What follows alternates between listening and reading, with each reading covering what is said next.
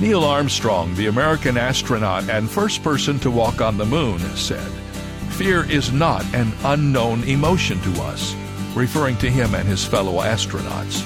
Fear was something to be managed calmly, like all the other variables in a trip to the moon.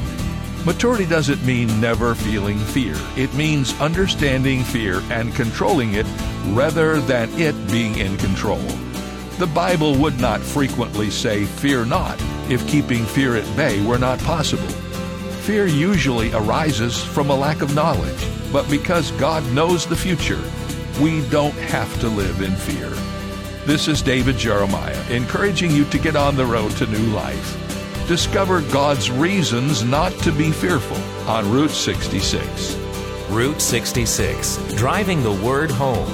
Log on to Route66Life.com. Start your journey home today.